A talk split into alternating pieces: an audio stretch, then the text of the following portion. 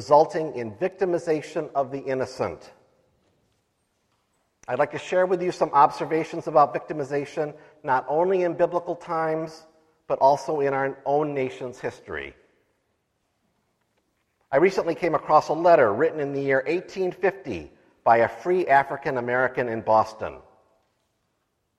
The author of the letter was Henry Whedon, a tailor by trade, and he received, received a coat to repair that was owned by the United States Marshal for Massachusetts.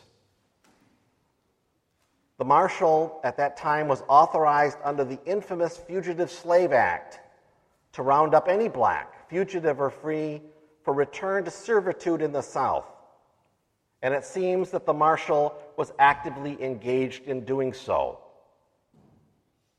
Here is what Mr. Whedon wrote to the Marshal Sir, your coat came to me this morning for repairs. I take this method of returning it without complying with your request. With me, principle first, money afterwards.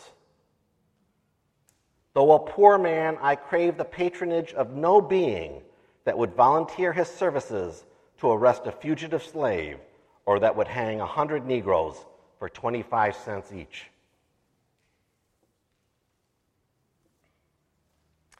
Let us take a moment to reflect on the heart and faith of Henry Whedon, how opposed his open letter of principle is to Jezebel's secret and heartless letter.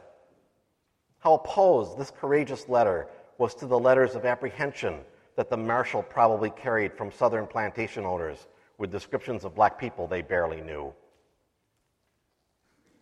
Let us participate in the resurrected life by reckoning how these stories of Naboth the vineyard owner and Henry Whedon the tailor are calling us to act.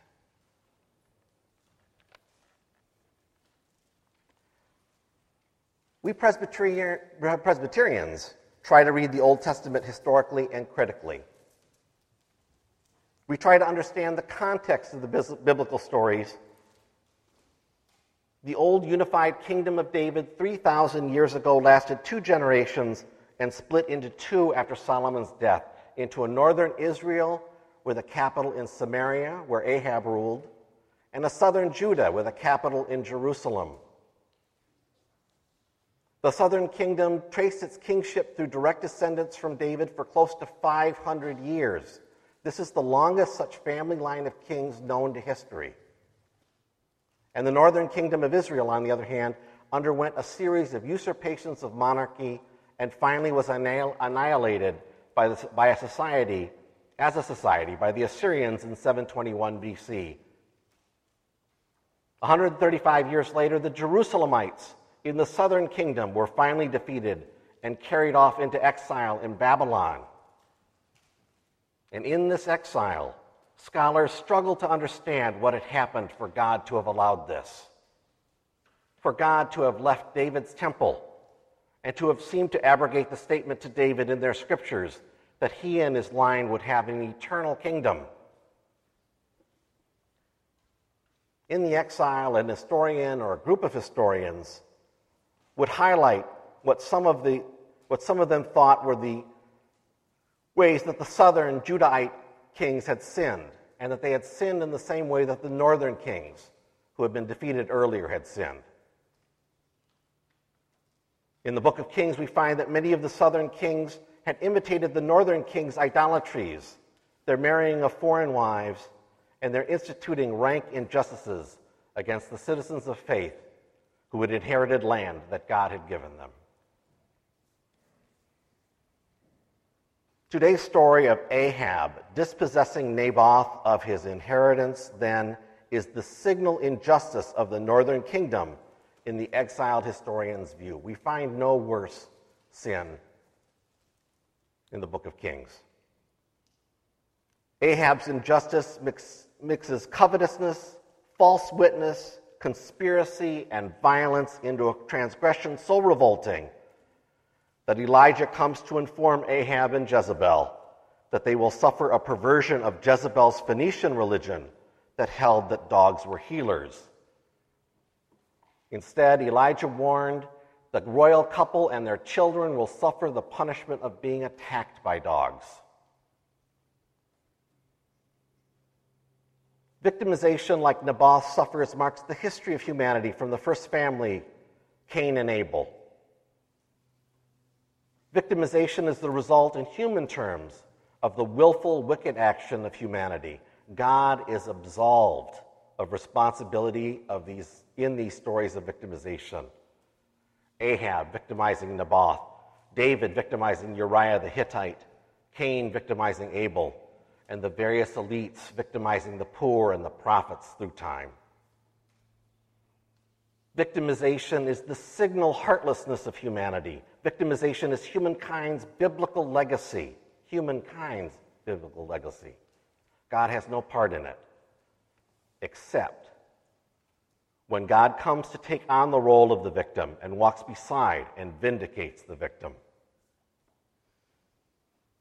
Today's story of Ahab and Jezebel's victimization of Naboth by taking his vineyard involves an even more monstrous matrix of sin than, the, than David's plotting against Uriah the Hittite so that he can possess Uriah's wife, Bathsheba.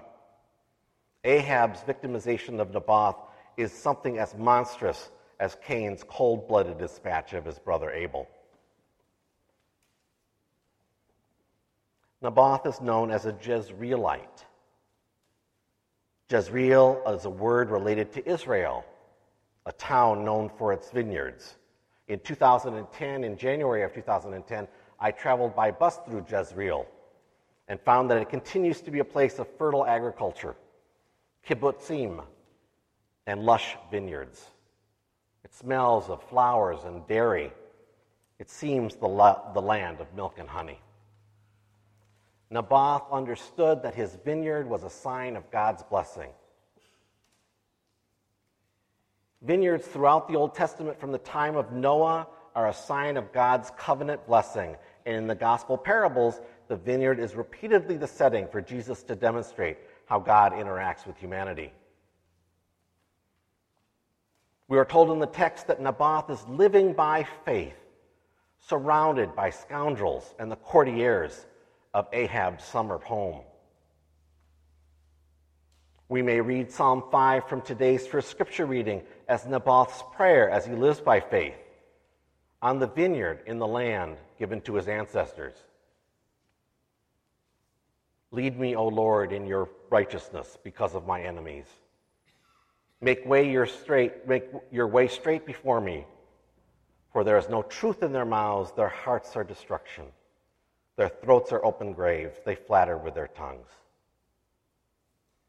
But let all who take refuge in you rejoice. Let them ever sing for joy.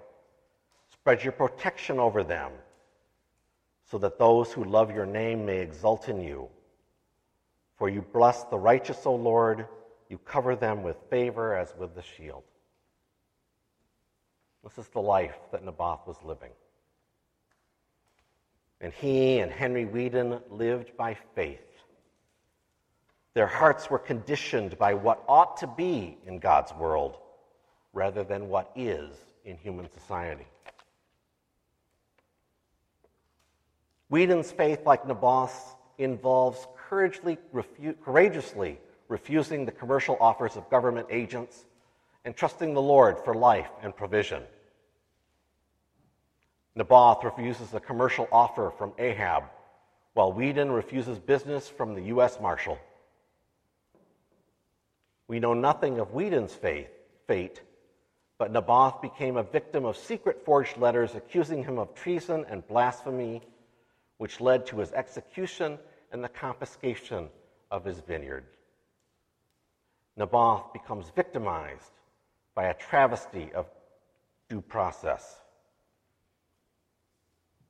It is victimization of people like Naboth that moves through the historical annals of the Old Testament.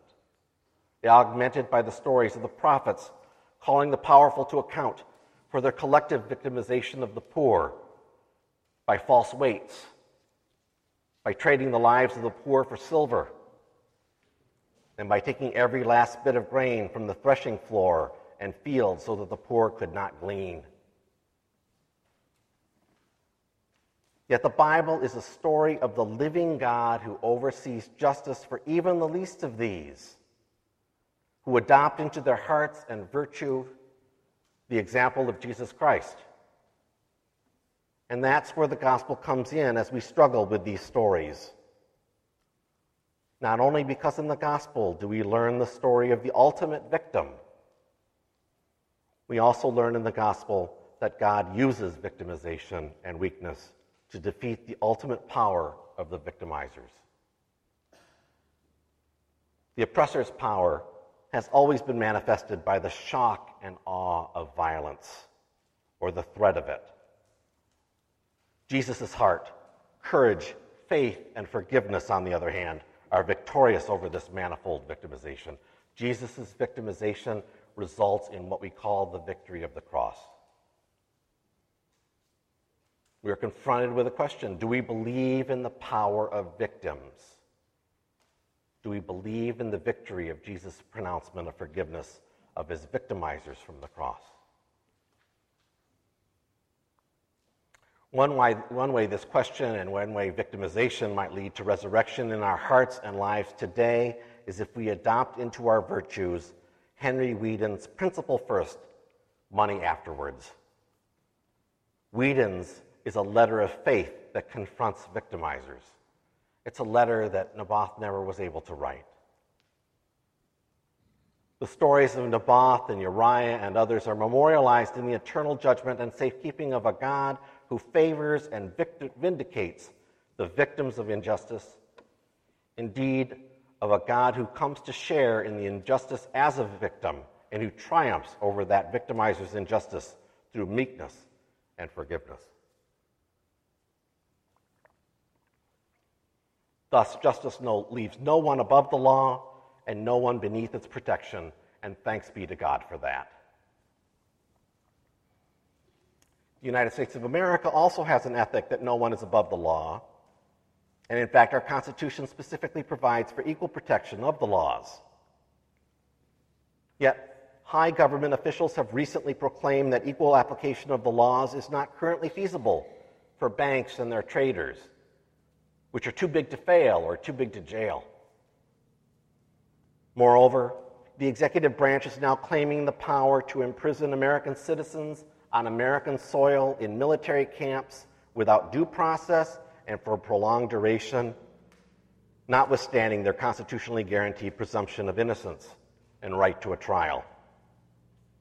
And as we found out this week, the Supreme Court decided that minorities in 14 historically discriminating states will almost certainly suffer reduced access to the vote compared with majority groups. Withdrawal of due process and unequal application of law undermines public trust, which should be our children's common inheritance. It was something I grew up with. Now we understand from history that such endemic injustice may escalate into revolt and even expiatory bloodletting, creating more victims. In my view, it's not that God is violent. Instead, I believe that God has built into humanity's heart the cosmic foundation and expectation of justice. So that when a persecuting class denies justice to a victimized minority for long enough, even the majority revolts. The social bond and trust is destroyed, and primitive, irrational, and cruel forces may too often be unleashed. What conclusions can we make? Henry Whedon's message of principle first, money afterwards serves us in these dark times as we are increasingly confronted with autocratic financial and corporate power. When corporations or government agencies send us threatening letters, or when the unchecked executive police power dictates in the name of national security, but in service to the narrow interests of fear, finance, and amassed property, we might take stock of the principles involved, as did Henry Whedon. What are these stories calling our hearts to? Are we called by our faith to dispossess property and rights even if we can get away with it? to comply with national security letters to inform on our neighbor's view of God and government, to act on fear and greed, or to act on principle and virtue. It is, I submit, and we heard from Dan this morning to our children, our youth, that it's clear from history that justice requires bold and principled responses that counter secretive and unjust demands. Ethical action will prevail over money and power if God is the God of providence, to which our Reformed tradition testifies. 500 years of our tradition testifies that providence will prevail over money and amassed power. The violent and dispossessing powers of injustice, conspiracy, and secret letters are on the wrong side of history. It is not possible that they will thrive in the long term. Look to the example of Jesus, who followed principle, meekness, and even the call of victimhood, into the lordship we confess. Let us be resolute when confronted with autocratic power. Let us be resolute when we are tempted to ignore or comply with conspiracy. Let us be virtuous and principled in our speech and our letters and our commerce. For we take only with us into the next life our compassion and our virtue. May the Lord of resurrecting life triumph over dead injustice. May the Lord of principle vindicate the victims of secrecy and renewed Jim Crow. May the Lord come and triumph quickly in our hearts and our world. Naboth, Henry Whedon, and our Lord Jesus Christ would have it so. Amen.